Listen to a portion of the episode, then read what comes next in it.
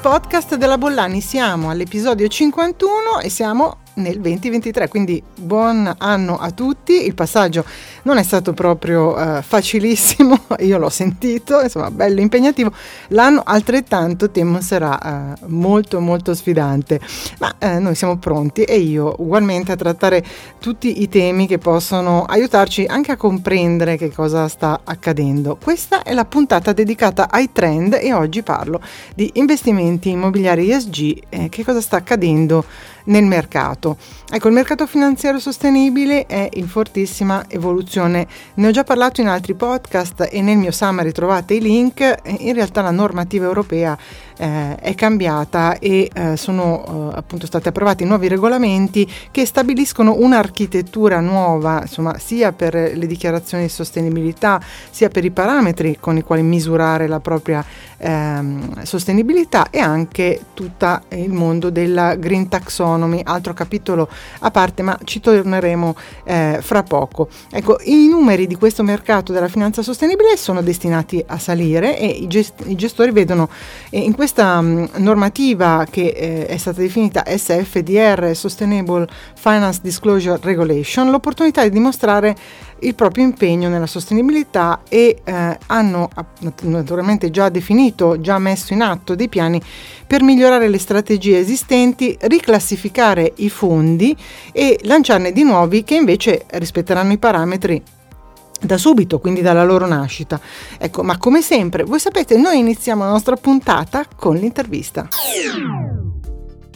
Oggi con me Riccardo Ronchi, che ringrazio, eh, grazie, grazie, grazie molte. Eh, Managing Director Development Management di Crielos SGR. Eh, e appunto il tema della puntata del mio, del mio, podcast è quello della finanza sostenibile e di come la normativa europea eh, sia andata a dare appunto una regolamentazione a eh, regolare anche i fondi immobiliari ponendo degli obiettivi di sostenibilità. Nel podcast parlo dell'articolo 9, dell'articolo 8 e anche dell'articolo 6 eh, che danno obiettivi di investimento sostenibile e, o di appunto obiettivi che vadano a promuovere anche caratteristiche ambientali e sociali, quindi insomma diciamo un universo molto allargato. Quindi eh, a lei chiedo proprio questo dal suo punto di vista, che è un osservatorio eh, molto interessante, che cosa sta accadendo, come sta cambiando, anzi come forse è già cambiato il mercato. Sì, grazie. Eh, noi eh, in Crios SGR ci occupiamo appunto della gestione di fondi immobiliari, di finanza immobiliare eh, e ehm, diciamo che possiamo riassumere a mio modo di vedere eh, questo momento come un momento di rivoluzione che parte eh, soprattutto da una rivoluzione di tipo culturale. Culturale significa che eh, la l'Unione Europea con l'EU Taxonomy ha eh, dato delle direttive, delle linee guida che sono uno spunto, definiscono anche alcuni punti di arrivo, certo, ma sono uno spunto proprio a eh, motivare e a, e a, dare un impulso eh, abbastanza fermo agli investimenti immobiliari affinché eh, si lavori sul eh, sul creare una cultura, cioè in questo caso proprio imparare e, eh, e lavorare e eh, ottimizzare i sistemi, i processi e renderli sempre più allineati a quelli che sono gli obiettivi di, di sostenibilità. Nella pratica questo significa per tutti gli operatori qualificati, eh, quindi che vanno da chi come noi gestisce i fondi immobiliari, ma ancora prima i fondi che investono negli stessi fondi e i quotisti, quelli che si definiscono gli LPs dei fondi, cioè da dove arriva il capitale, ehm, a eh, interrogarsi e trovare delle soluzioni concrete per eh, di fatto trovare delle soluzioni che vanno nella direzione del climate change mitigation e eh, della maggiore sostenibilità sociale degli investimenti. Questo impulso è importante dire che arriva, come abbiamo detto, proprio dagli LPs, cioè da chi eh, è a monte di tutti gli investimenti immobiliari e questo è fondamentale perché eh, se la coscienza non arriva a monte, cioè non arriva dall'alto, certo. ovviamente poi per chi mano a mano è eh, un, nella catena eh, è più in basso, fa più fatica a promuovere anche alcuni concetti. Quindi sicuramente l'impulso dato dalla comunità europea va in questa direzione. Cosa è successo?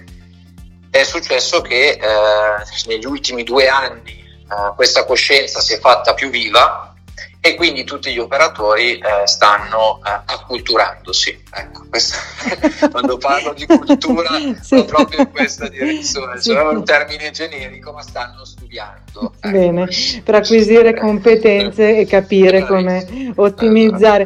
E, e l'altra curiosità era sì. appunto, seppur la sua competenza è legata al, al sviluppo immobiliare, insomma, gli investimenti, un po' come guardando da quella posizione si vede la trasformazione che secondo me andrà a investire tutta la filiera, no? quindi eh, da lì in poi anche un po' prima, un po' dopo, ma sicuramente molto dopo, come diceva lei, tutti gli operatori, quindi diciamo eh, chi progetta, poi chi realizza, certo. no? una ricaduta fortissima. Ecco, ad oggi so che siamo insomma, diciamo un po' in questa fase di mezzo ancora, no? in cui stiamo acquisendo e ci stiamo appunto, come diceva lei, acculturando sul tema, ma ad oggi eh, che cosa vede? Cioè, qual è la, la, la, diciamo, il cambiamento più forte o forse l'elemento più, uh, l'impulso più forte, forse i tempi o forse il fatto che, perché diciamo questa è una norma, questi regolamenti eh, stabiliscono anche poi delle obbligatorietà, no? non tanto distanti, cioè diciamo eh, ad esempio i bilanci di sostenibilità certificati, certo. eccetera, eccetera. Quindi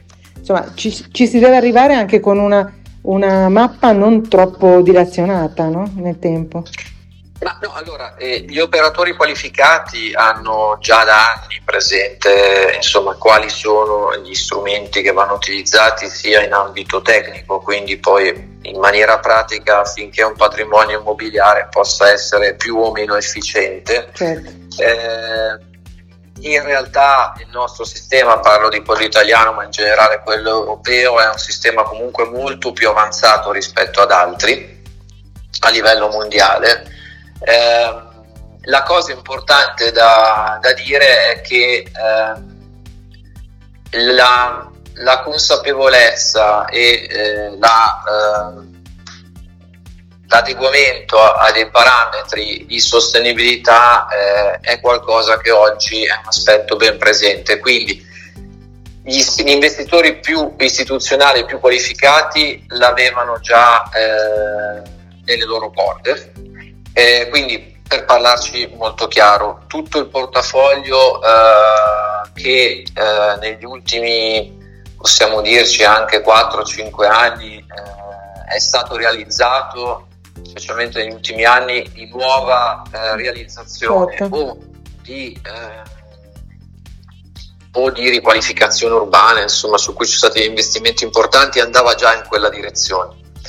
Il tema è un po' quello del portafoglio esistente, sì. E, ehm, quindi eh, su quello eh, ovviamente eh, l'integrazione di eh, interventi anche economicamente importanti certo. per allinearlo a è qualcosa su cui magari si è stati un, alcuni eh, gestori sono stati un po' più lenti ma ehm, per motivi meramente di investimento di capitale ma adesso la spinta è forte. A livello di competenze, ehm, diciamo che sono competenze integrate, quelle di cui stiamo parlando. Certo. È una progettazione integrata che in questo momento ovviamente riguarda molto la parte ingegneristica perché mh, mm, deve andare a integrare e migliorare le performance di edifici esistenti o a realizzarne di nuovi che abbiano determinate caratteristiche eh, ma eh, anche la parte architettonica di progettazione e di eh, legata proprio alla vivibilità del portafoglio stesso riveste un aspetto importante. I professionisti e tutti gli operatori, compresi eh, le imprese e chi poi esegue certo. fisicamente i lavori, mm-hmm. si stanno preparando, si stanno documentando, stanno vedendo questo aspetto come un aspetto anche eh, rilevante nel loro lavoro e quindi quello che vediamo noi è eh, che generalmente c'è una, una eh, positiva accoglienza di questi aspetti veramente fino, fino a chi lavora anche in cantiere, adesso per essere franchi, sì, sì, per sì, cui certo, edifici certo. certificati, per esempio, con alcune certificazioni, non posso fare i nomi, ma comunque vabbè, americane, certo. eh,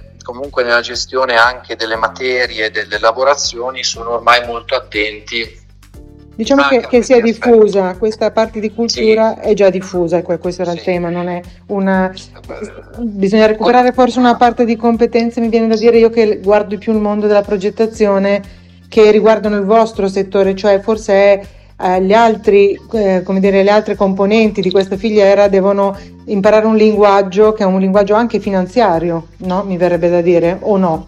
O, o, o o- lo è, eh. lo è, adesso è un po' tutto integrato. Certo. Tra l'altro, ecco, degli strumenti utili che sono stati sicuramente eh, in modo concreto messi in campo sono eh, vabbè, il UE Taxonomy, ma anche la possibilità di certificare i fondi GRISM, quindi di dare Certo, una, una- un'effettiva eh, visibilità eh, al fatto che alcuni fondi immobiliari, ma anche non, siano eh, globalmente, sia in materia gestionale che in materia di portafoglio gestito, allineati, si pongano delle regole e eh, le integrano su tutta la gestione, perché questo dà modo di iniziare a, cioè di dare anche visibilità e quindi anche valorizzare lo sforzo che un fondo eh, certo, fa, certo. rispetto magari a un altro fondo che riesce ad avere un portafoglio misto, quindi con alcuni immobili più evoluti e alcuni meno. E in quel caso ovviamente non è un fondo che può essere certificato GRESB. Ehm, e quindi il lavoro è tanto, però devo dire che tutto- tutta la filiera, noi e tutti gli altri operatori istituzionali ci stiamo lavorando tanto, ci confrontiamo ed è sicuramente uno dei- degli aspetti che ci impegna molto, ma devo dire che ci dà anche una visione. soddisfazione. Certo. Insomma, non è... una La visione. cosa importante è che adesso anche gli investitori lo vedono come qualcosa di mandatorio. Ecco. Certo, assolutamente. Perché stava a dire che senza il capitale poi... Certo. Tutti i ragionamenti sono molto assolutamente. Io la ringrazio per il tempo, per la A lei. disponibilità e spero di ritrovarla presto nei prossimi per fare un aggiornamento e capire se, come diceva lei, ci stiamo preparando nel modo giusto. Va bene. Grazie. Grazie a lei. Buon buona lavoro. Salve. salve. salve. Dati. All'inizio, come sempre, dai dati, eh, segnalando che Morningstar, in un report pubblicato lo scorso mese di luglio e quindi a quattro mesi dall'approvazione del regolamento che abbiamo citato, SFDR, Sustainable Finance Disclosure Regulation, ehm, forniva un aggiornamento sull'universo dei fondi sostenibili europei che rientravano naturalmente nella nuova classificazione classificazione che fa riferimento eh, appunto agli articoli 8 e 9, ma poi ci torneremo ed è entrata in vigore in realtà lo scorso 10 marzo, cioè 10 marzo del 2022. Quindi mh, i dati dicevano che ehm, se per un numero rappresentano circa il 25% del totale dei fondi, in termini di asset invece i prodotti inclusi appunto in questa regolamentazione agli articoli 8 e 9 corrispondevano a luglio ad una quota maggiore, nello specifico circa il 34%, quindi una percentuale composta da un 30% di fondi dell'articolo 8 e 3,7% dell'articolo 9. Ecco, mh, che cosa, eh, a che cosa fanno riferimento i, i, due, i due articoli? Ecco, l'articolo 9 eh, fa riferimento appunto, determina regolamenti, fondi che hanno un obiettivo di investimento sostenibile con un fortissimo focus sull'ESG. L'articolo 8 fa riferimento a fondi che promuovono, tra le altre caratteristiche, anche eh, temi ambientali e sociali, azioni ambientali e sociali con un grado di attenzione invece all'ESG. Articolo 6 invece ve lo cito perché lo si ritroverà, sono fondi che rientrano Um, negli articoli 8 e 9, però senza un focus specifico uh, ESG. In particolare questa nuova regolamentazione sistematizza il quadro della finanza sostenibile eh, nell'Unione Europea e contrasta, l'obiettivo è quello proprio di contrastare i fenomeni di greenwashing. Eh, penso sappiate tutti a che cosa si fa riferimento, in questo caso specificatamente ai fondi immobiliari, introducendo informazioni obbligatorie sulle caratteristiche ESG dei prodotti di investimento e sulle modalità con cui le stesse impattano anche sul uh, processo di gestione. Non vi tedio, ma insomma questo regolamento in realtà uh, mette insieme, unisce due regolamenti europei, li troverete nel mio, nel mio summary. Eh, abbiamo parlato appunto uh, degli articoli ai quali si fa uh, riferimento, ma uh, in particolare per qualificarsi come articolo 9 un fondo che cosa deve fare, a che cosa deve adempiere. Ecco, i punti sono pochi molto chiari. Naturalmente deve esserci una full integration dei fattori ESG, devono essere inclusi i rischi per la sostenibilità eh, naturalmente nella gestione del prodotto, influenzando tutto però il processo eh, decisionale. Il prodotto deve mirare a creare un cambiamento positivo per l'ambiente e la società che sia in linea con uh, uno o più, uh, insomma diciamo direi più uh, degli SDG, sono i criteri delle Nazioni Unite rispetto all'agenda sulla sostenibilità 2030 e deve essere una formale anche in atto una policy formale formalizzata di engagement che richiede la partecipazione attiva naturalmente degli asset manager eh, e tutte le aziende eh, per, rispetto a questo regolamento per adempiere al regolamento devono soddisfare e qui cito un altro, un'altra sigla eh, di Do Not Significant Harm cioè devono ehm, soddisfare questo requisito eh, che vuol dire non devono mettere in atto azioni dannose per l'ambiente. E questo eh, appunto obiettivo deve essere fatto rispetto eh, a sei punti chiave. Io ve li riepilogo, che sono la mitigazione dei cambiamenti climatici, quindi non bisogna essere appunto eh, dannosi, ma anzi procedere rispetto a queste azioni mh, di eh, eh, sostenibilità, di eh, basso impatto ambientale, tutela anche dell'ambiente, bisogna mettere in atto azioni di adattamento ai cambiamenti climatici, fare un uso sostenibile di protezione delle acque e delle risorse marine. Eh, sostenere la transizione verso un'economia circolare, mettere in atto modelli di business circolari, prevenire e ridurre l'inquinamento, proteggere e ripristinare la biodiversità degli ecosistemi. Ecco, questi sono i tre punti chiavi di, del DNSH e eh, alla luce delle missioni elencate la tassonomia green ha previsto tre requisiti che un'attività deve rispettare per essere definita ecosostenibile, quindi deve fornire un contributo sostanziale ad uno o più dei sei obiettivi che abbiamo appena citato, non deve recare danno significativo a nessuno uh, degli aspetti che sono compresi negli obiettivi e deve rispettare, questo è l'ultimo punto, ma mi sembra anche uno dei più dirimenti nei prossimi anni, deve rispettare le garanzie sociali minime. E, e anche su questo tema torneremo e tornerò perché mi sembra eh, molto interessante. Perché parlo di questo uh, tema eh, che mh, sembra così lontano? Perché ci siamo detti eh, nei podcast precedenti che insomma eh, e sarà la leva finanziaria a spingerci no, verso la transizione energetica, a sostenere la transizione energetica e quindi anche queste azioni sui fondi avranno una ricaduta, ma mh, vedremo anche in dettaglio nei prossimi podcast, su tutta la filiera delle costruzioni e della progettazione.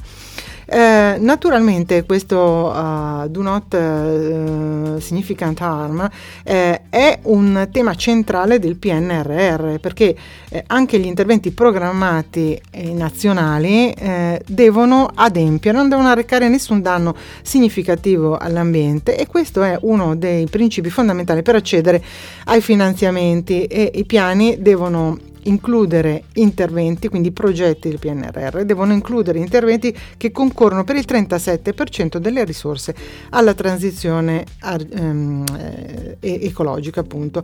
Ehm, naturalmente particolare rilevanza eh, dalla normativa che abbiamo appena citato è dato alla misurabilità dei criteri di sostenibilità applicati in questo caso alla gestione dei fondi, ai risultati ottenuti che devono essere comunicati e comunicabili in modo trasparente e chiaro agli investitori naturalmente anche per favorire un criterio di comparabilità tra i prodotti che si definiscono sostenibili ESG. Insomma, quindi la rendicontazione di sostenibilità è un altro macro tema troverete i link ai summit ho, ai podcast ai quali ne ho parlato, però mette a disposizione delle aziende in realtà una preziosa indicazione, un piano di lavoro. In realtà gli elementi che possono concorrere allo sviluppo strategico per trasformare la sostenibilità in un vantaggio realmente competitivo. Insomma, si fa um, facendo la rendicontazione di quali sono gli obiettivi no? e anche le dimensioni che in azienda concorrono a questi obiettivi, vuol dire eh, che si fa un lavoro di mediazione e eh, messa a sistema di due macro categorie no? di aspetti, quelli finanziari e quelli legati per chi produce alla produzione, per chi invece realizza un servizio, eh, sviluppa servizi che siano uh, a supporto di una, tra- reale transizione energetica. Quindi diciamo questa uh, mix tra queste due mh, categorie di dati e di strumenti, di strategie, naturalmente non può che essere eh, non può che fornire un quadro ancora più preciso no? e ancora più chiaro su quelli che sono gli aspetti da migliorare, ma anche su quelli che possono essere invece eh, gli obiettivi futuri. Quindi io vi aggiungo poi in chiusura del mio uh, summary le linee guide per l'applicazione della Green Taxonomy in azienda e sono state pubblicate da Asso Lombardo. Io penso che siano molto ben fatte e molto chiare proprio per quello che ci siamo, ci siamo detti. Insomma, Asso Lombarda si è posta questo obiettivo di accompagnare le imprese in questo passaggio eh, che appunto è eh, è molto impegnativo, no? per le grandi sicuramente lo è, eh, le grandissime e le quotate in borsa, le aziende già certificano, cioè realizzano il bilancio di sostenibilità e lo certificano, tutte le altre aziende hanno obiettivi mm, a più lungo termine 2024 e poi le PMI eh, traguarderanno diciamo, questo risultato mm, tra il 2026 e il 2028, questo è quello che dice ad oggi il regolamento eh, europeo, eh, ma eh, diciamo che è già un tema portante, insomma, e quindi bisogna avvicinarsi e cercare, e cercare di capire eh, che cosa poter fare al meglio.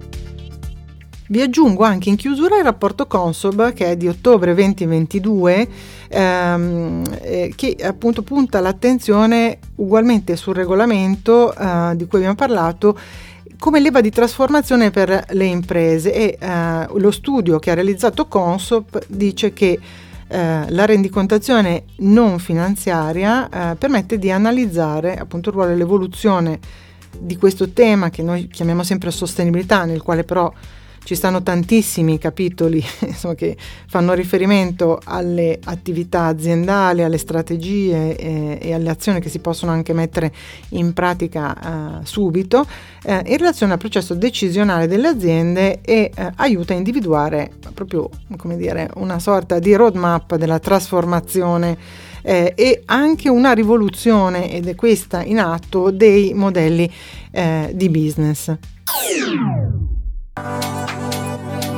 Come sempre eh, vi ho messo nel summary tutti i riferimenti, quindi potete approfondire eh, anche i temi. Vi ho messo anche i link ai podcast nei quali già anticipavo eh, alcune di queste eh, macro tematiche e attraverso il podcast naturalmente continuerò ad occuparmi di finanza sostenibile e di come le ricadute dei nuovi regolamenti, eh, naturalmente sono europei, entrano sempre di più nella quotidianità di chi si occupa anche di progettazione e di gestione delle nostre città, degli spazi e degli edifici che abitiamo. Quindi se vi interessa il tema naturalmente continuate a seguirmi, vi terrò aggiornati attraverso il mio podcast e anche attraverso il blog labollani.it. A presto dalla Bollani.